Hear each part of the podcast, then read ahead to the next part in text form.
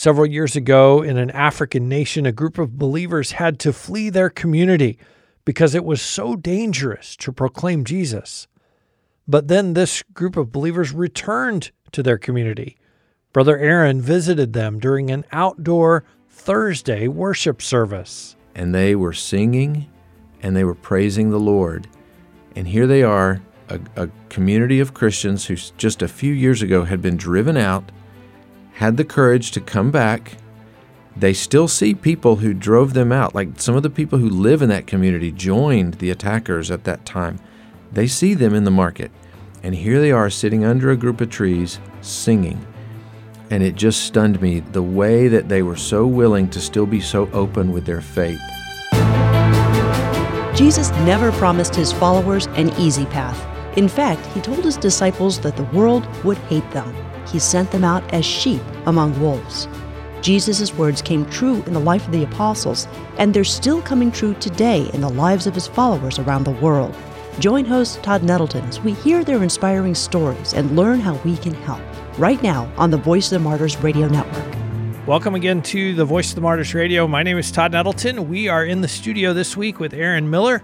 You have heard from Aaron Miller before here on Voice of the Martyrs Radio, but he is in a new position here at the Voice of the Martyrs.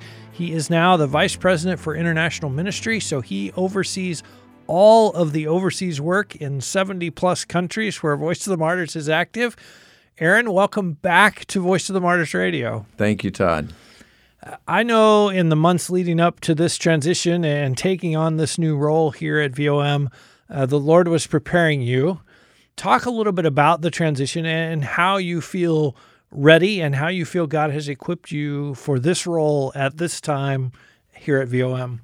During the season of Advent, the Lord put a scripture on my heart from Luke 1, and Zechariah saw the vision, was visited by the angel, given him the prophecy about John that would be born. And it said that John would go and prepare a people, that he would help prepare a people to make ready for the Lord.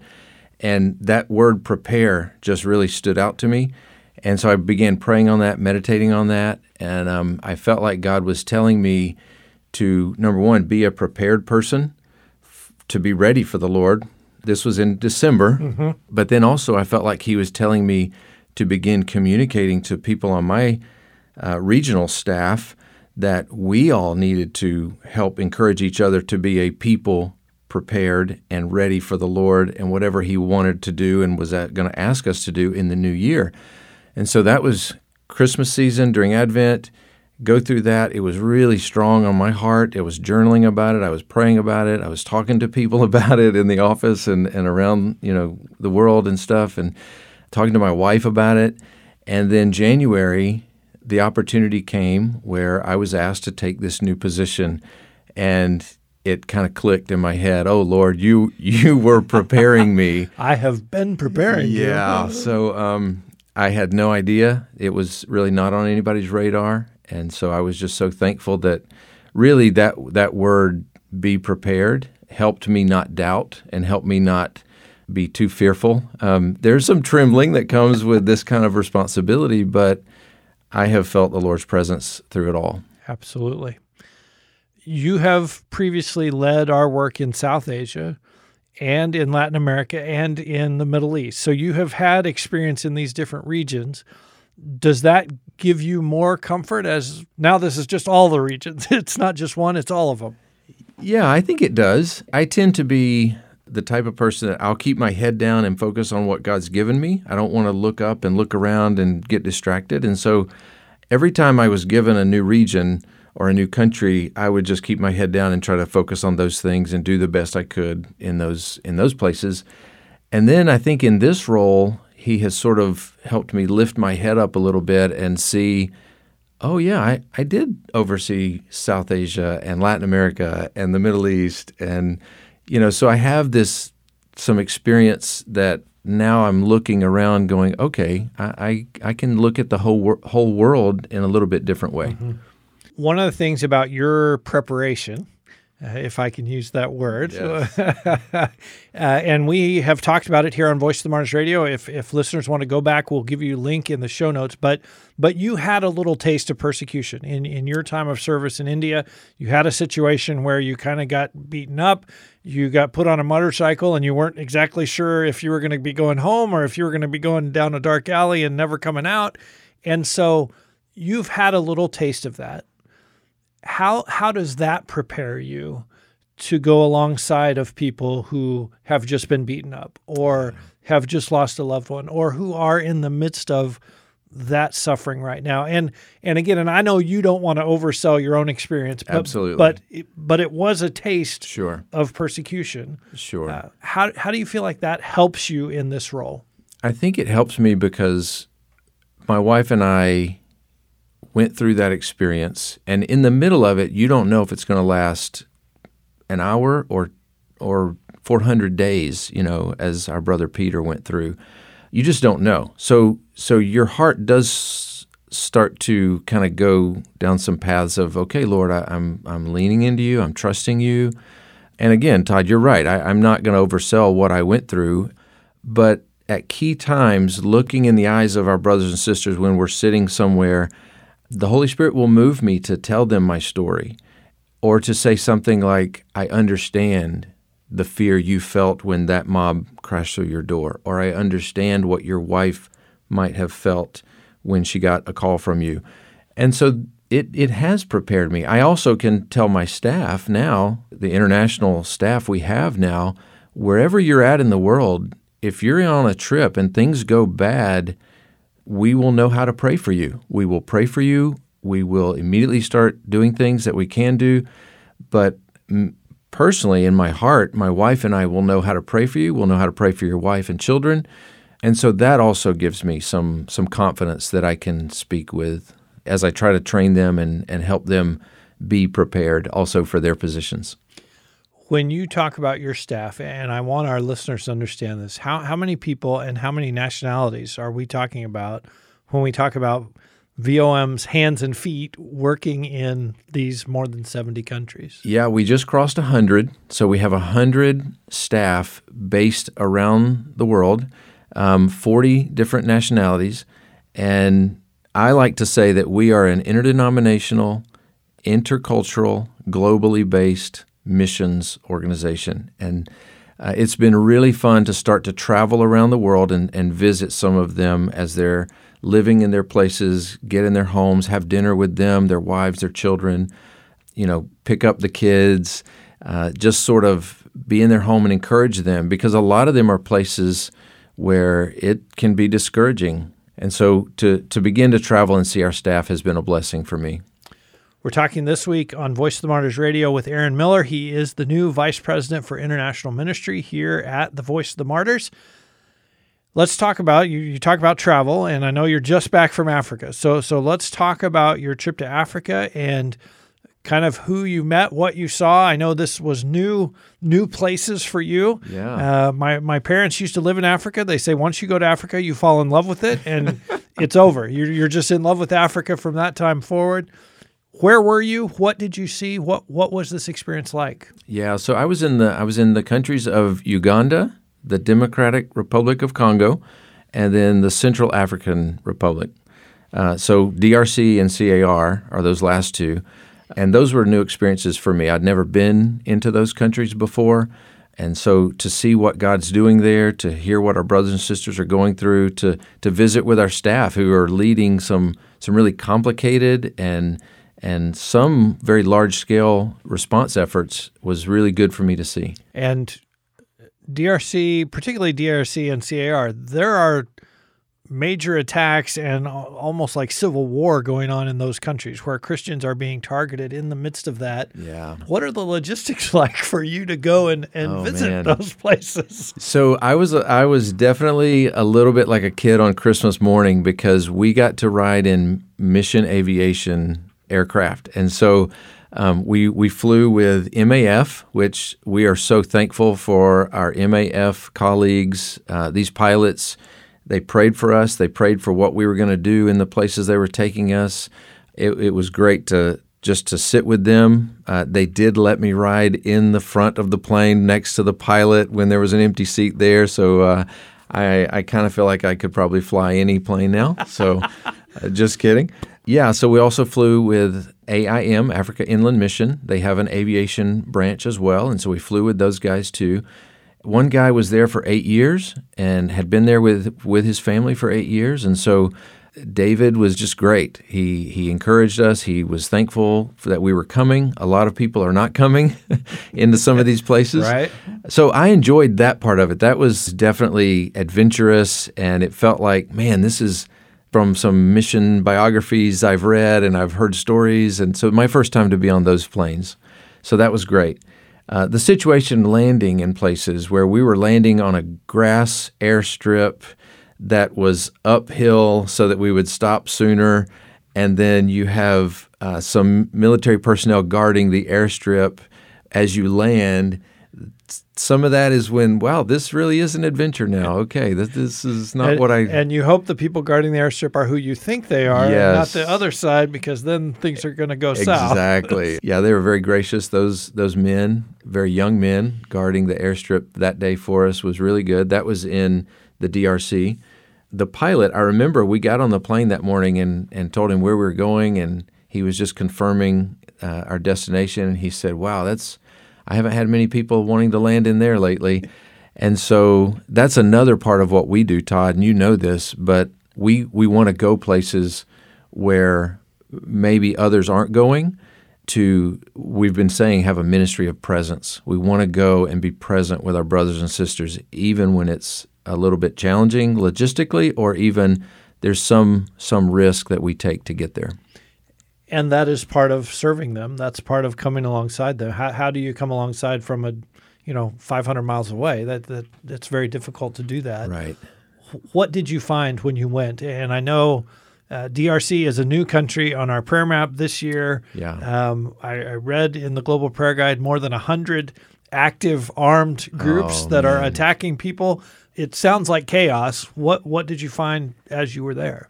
Yeah, we found people at different levels of trauma, honestly, and chaos. Some had been displaced for quite a while and had been out of that f- for a little while.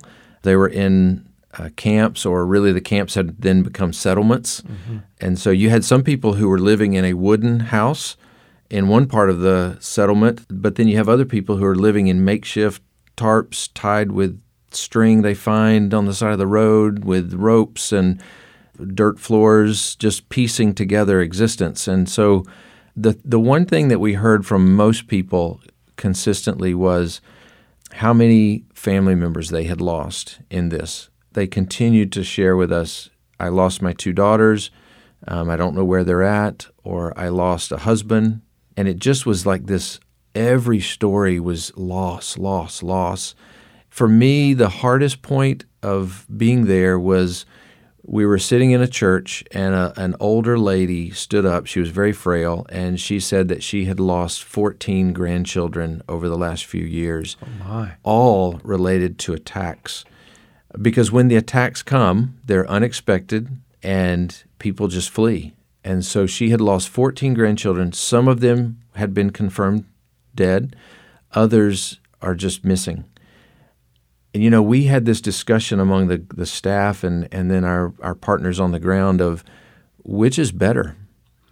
Is it is it better to have some hope that they might be alive and they might return, but they might be really suffering physically right now, horrendous type of torture, or is it better to to think they've been killed and they're in heaven and we can sort of move through the grief that way? We did stop and pray for her um, in that moment in that church that day. But just finding the words to say was was tough at times. How do you, day after day after day of hearing those kind of stories, how do you bounce back the next day and say, "Oh yeah, let's go hear some more of those"? That's a really good question. So I journal a lot on these trips. I have a journal sitting here on the table in in front of me just so I can remember some notes. I also go to scripture one of the scriptures that was really powerful for me on this trip, and typically I've shared this with you, Todd, in the past. Typically, the Lord will give me one or two scriptures that they just resonate through the whole trip. And the scripture that came this time was from Psalm 138, and the whole psalm is great, but uh, verse 7 really was powerful for me. And I had a chance to even share a message uh, with our brothers and sisters in CAR uh, from that verse. So, so in that verse, it talks about in the midst of trouble, you revive me. And then it goes on to say that you save me from my enemies. And so I was sitting there and I was thinking, you know, Lord, in the midst of trouble, when am I in trouble? And I, I thought, you know, there's times when I'm in, I get in trouble when I sin. My own sinfulness gets me in trouble. I get in situations where the circumstances are bad, but it's my own creation, right? There's other circumstances where others sin that I'm associated with. Maybe a family member sins, or maybe a you know somebody in my neighborhood sins, or or whatever. And that's where I found my brothers and sisters. People around them in sin, lostness, are causing them to be in the midst of trouble. And I, I love that word midst. It just creates a good picture for me. It was really powerful on the trip. They're in the midst of trouble because of the sinfulness of man this war attacks, the enemy attacking the church.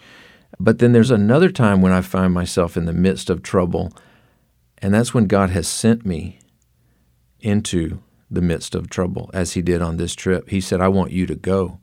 It's not because you've sinned, you're not suffering the consequences of anybody else's sin.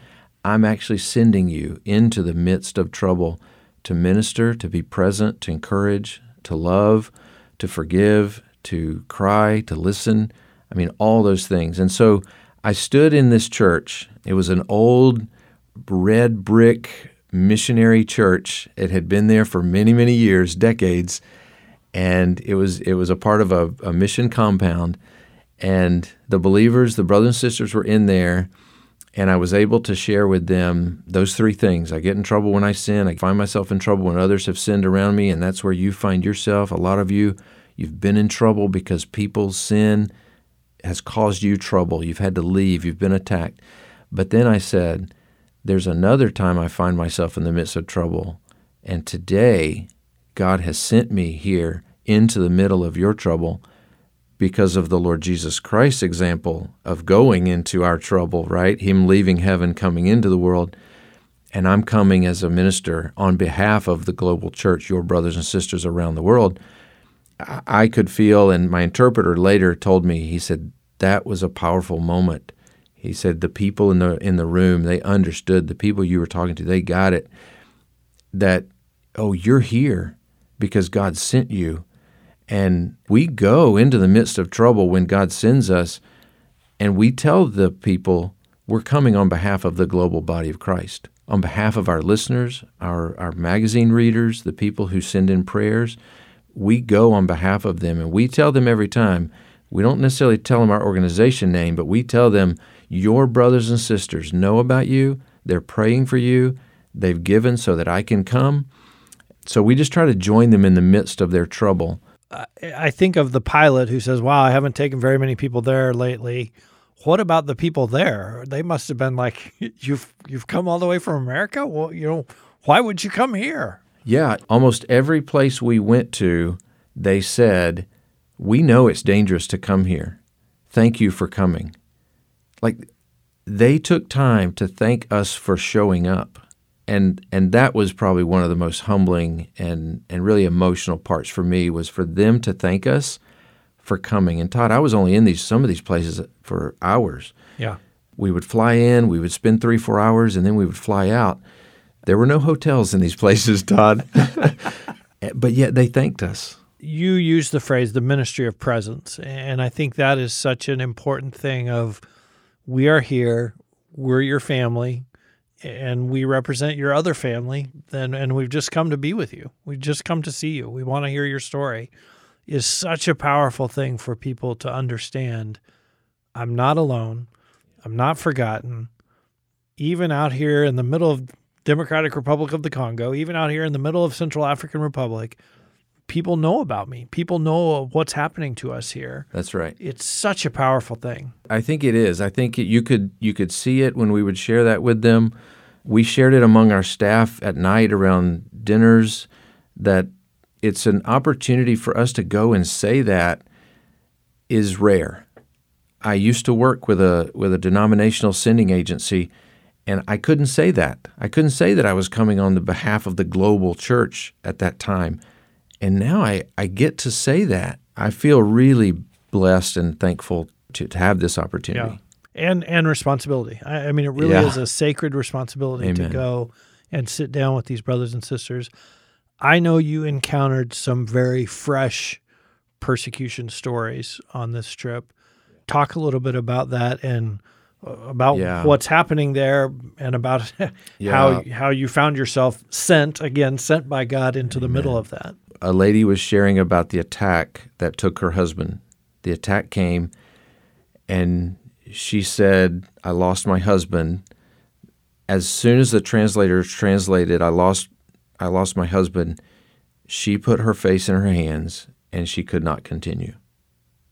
It was that fresh. And so she got up and just went over to the side. Now, what I loved about this was we've partnered with an organization that's doing some biblical trauma counseling in the language that they speak there. And so they had a person, a trained person on site that took her over to the side and just began to help her work through that. That was beautiful to see. We were so thankful for that. That's not every place we go. And so this was a really good thing to see that. But that was very powerful she couldn't continue. There was another church days later where we were we were meeting with believers who had been displaced. A sister was talking also and she was giving us her testimony, her story, and she said something and the older gentleman, a pastor who was translating for us, he stopped and he sat down. He was too emotional. He could not continue. And so when when he sat down, then she began to cry, almost like that gave her permission. And so then she went and sat down. Um, so there were some very raw moments. Todd, I have two sons. They're young men, and um, we were in the CAR. We were visiting a settlement of displaced people, and they want to go home. They've been there for several years, and we've given bits of aid as we can. It's not enough to sustain them. They're finding ways to raise crops and plant and try to, you know, barter and things, and so uh, piece together housing. And we went to visit them just to try to be there and encourage. And and and one man stood up in that meeting. He walked to the center of a large circle maybe 100 150 people were gathered. And he began to share about he had just lost his son and his son had gotten tired of living in the settlement and he wanted to go home so his son who was a young man just wanted to go back home and so he just told his dad i'm going home i'm going to go back and so he, he went back, and the father got word a few days later that he had been killed. He had been captured by the jihadist who had taken over that place, that area, and they killed him. And then I asked the translator, I said, Wait, when, when did this happen? When did he say he lost his son? And the translator said, Three weeks ago. And the Lord spoke to my heart just instantly and said, You've got to get up and you've got to walk over there and acknowledge this brother, your brother and you've got to tell him you're sorry. Um, and so I did. I just stopped the whole proceeding and just walked over to him, and the translator walked with me. And I looked him in the eye and I told him, I have two sons that are young men, and I'm sorry that you lost your son. And then I hugged him. That's what I would want our radio listeners to understand when VOM, when we talk about the ministry of presence, that's what we mean. We go, we're not there just to get a photo op, we're not there to necessarily check up on projects. We do that, and, and we don't go to assess needs only. We do that also. But the number one thing we're doing, we want to go to be present with them. That's the Lord is sit the Lord sits with me in my troubles at times, and we're called to do the same thing. So that day, that was probably the best example for me on this trip where the Lord just said, Go minister with your presence. I couldn't fix it. I couldn't do anything. There was nothing I could give him that was going to make this better. except just pray with him. And uh, I did pray with him at the end, and yeah. Can you give our listeners a little understanding of, and I know the situations are different, CAR, DRC, the situations are different even within different parts of those countries. But what does Christian persecution look like? Why is it Christian persecution when some of these villages are attacked versus civil war? Uh, just just kind of give us some context for yeah. why and how Christians are being targeted. Sure.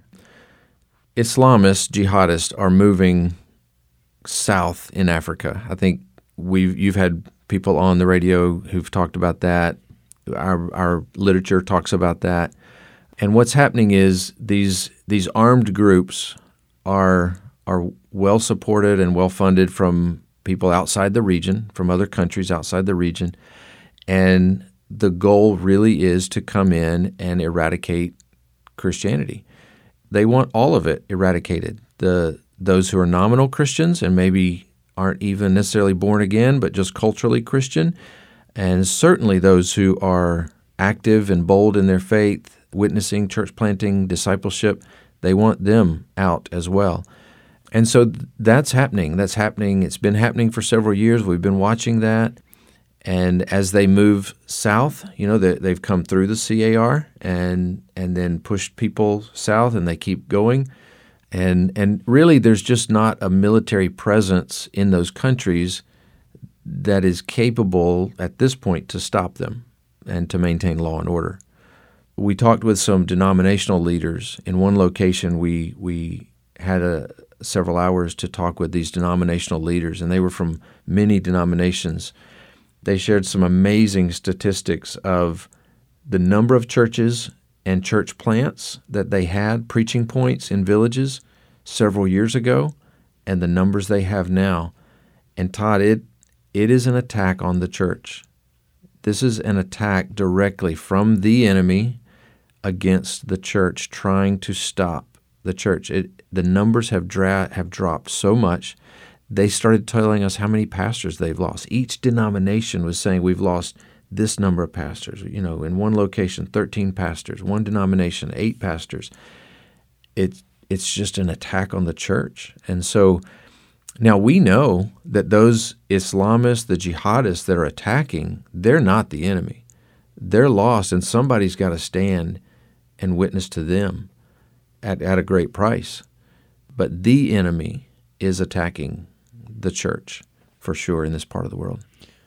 So, how, I mean, we've talked about the ministry of presence, we've talked about, you know, some humanitarian supplies.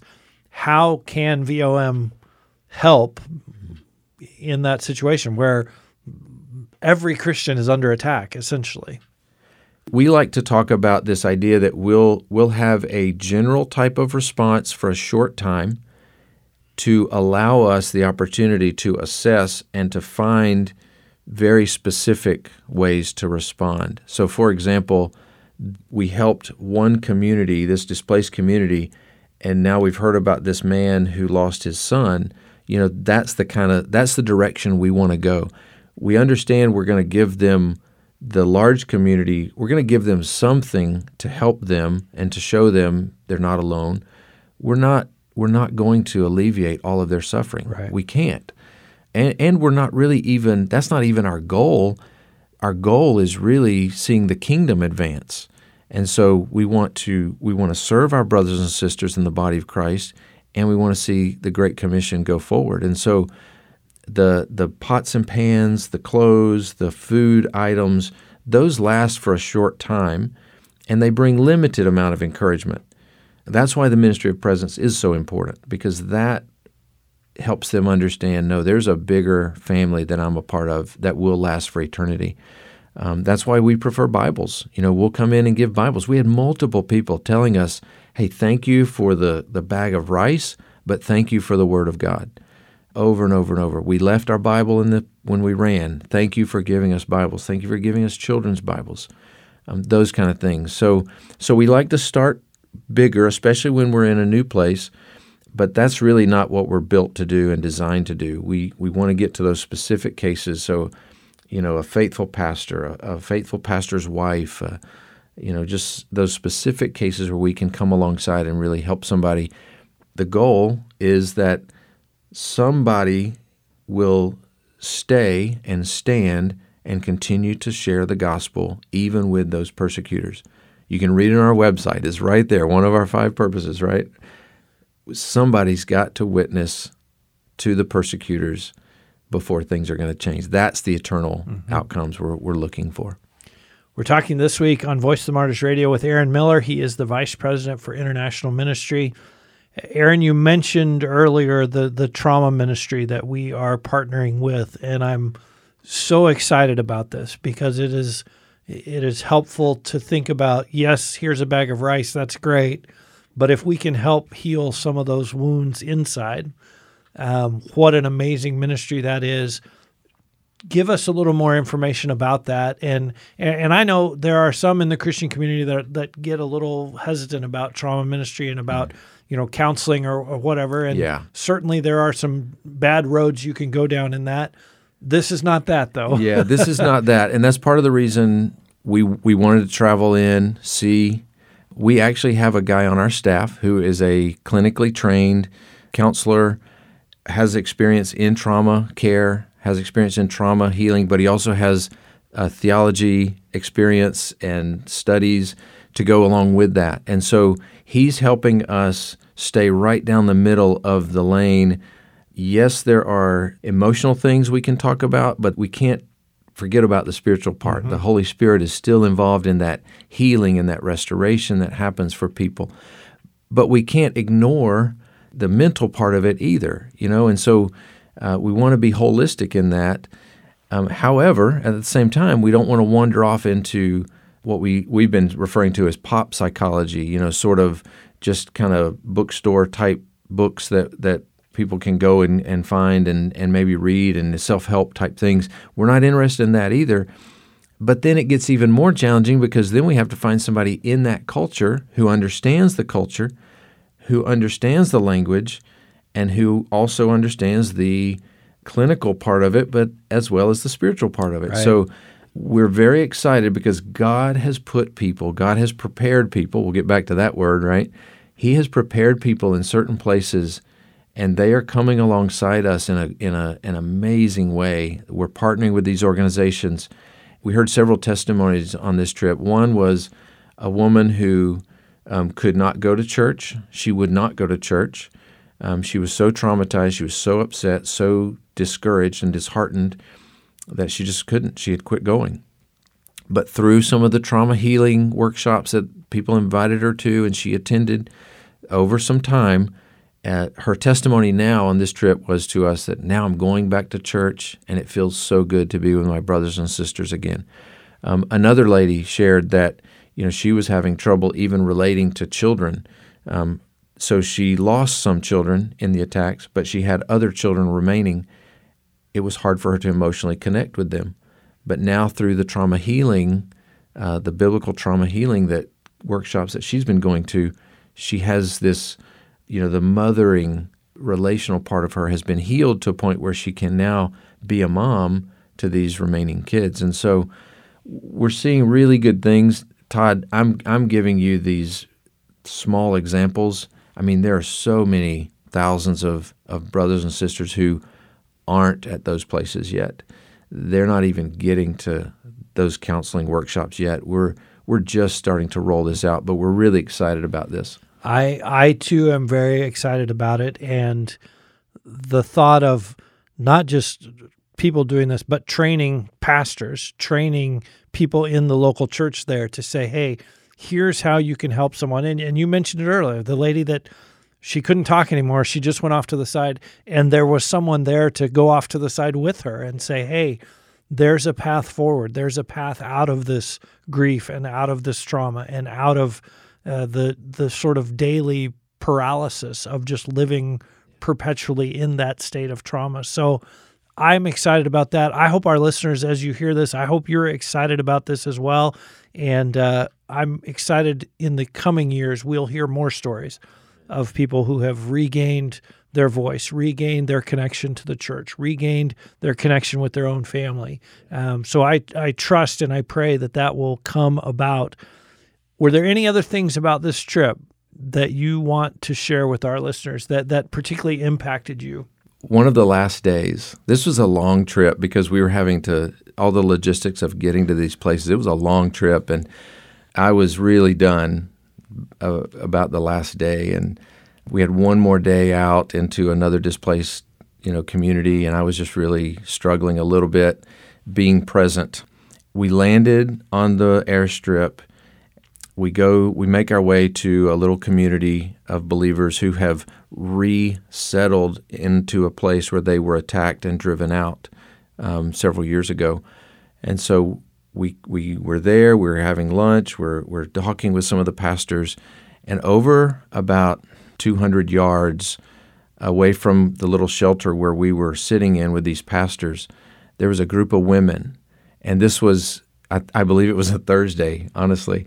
And it, it was Women's Day for their church. That's when all the women gather and they have a speaker and they sing and they pray. And they were under a group of trees and they were singing and they were praising the Lord. And here they are, a, a community of Christians who just a few years ago had been driven out had the courage to come back. They still see people who drove them out. Like some of the people who live in that community joined the attackers at that time. They see them in the market. And here they are sitting under a group of trees singing. And it just stunned me the the the way that they were so willing to still be so open with their faith. It encouraged me and I would pass on to our listeners that you know, we need to be courageous in our faith, how we practice our Christian faith, no matter the context, no matter where we're at. Some of some who listen to this will be in an office environment that's not friendly to their faith. Uh, they may live with family members who are not uh, accepting of their faith. Practice it anyway. Pray out loud anyway. Sing out loud early in the morning anyway. You never know what is going to touch somebody's heart I have a favorite old hymn, Todd.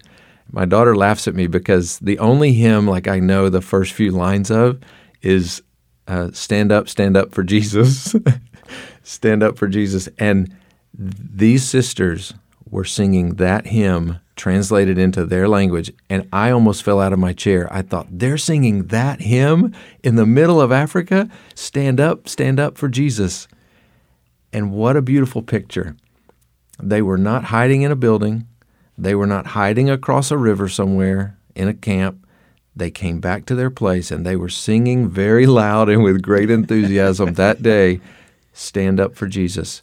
I would say to all of us, myself included, we need to make sure that we are willing to stand up for Jesus. Amen. Aaron Miller, I think that's a great place to leave off. I appreciate you sharing these stories. I appreciate the heart that comes through in your voice, and uh, I know our listeners appreciate that as well.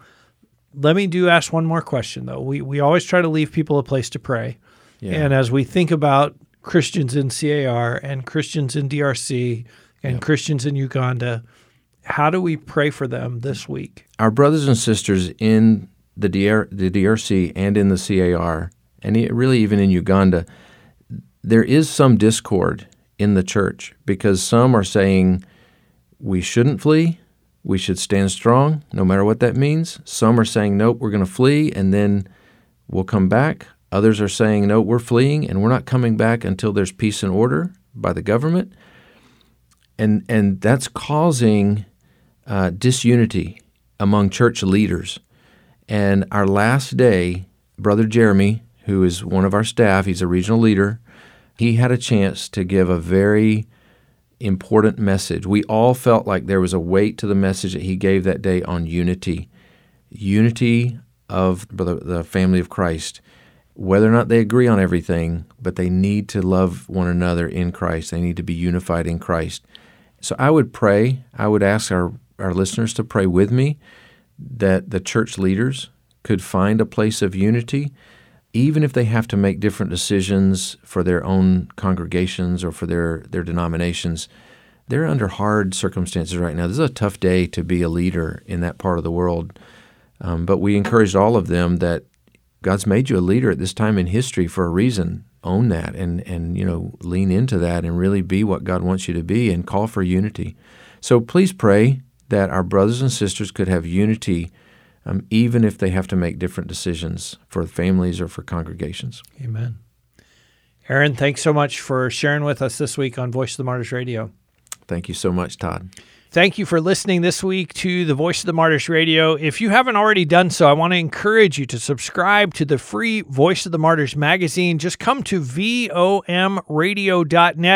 click on the link at the top of the page that says free magazine. We would love to send that to you each month with the stories of our persecuted brothers and sisters.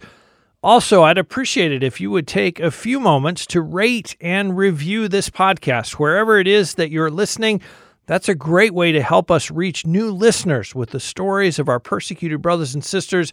You can also help us reach new listeners by sharing this episode with a Christian friend and with your pastor. You can also give financially to support VOM's work helping persecuted Christians, providing Bibles, and supporting frontline ministry.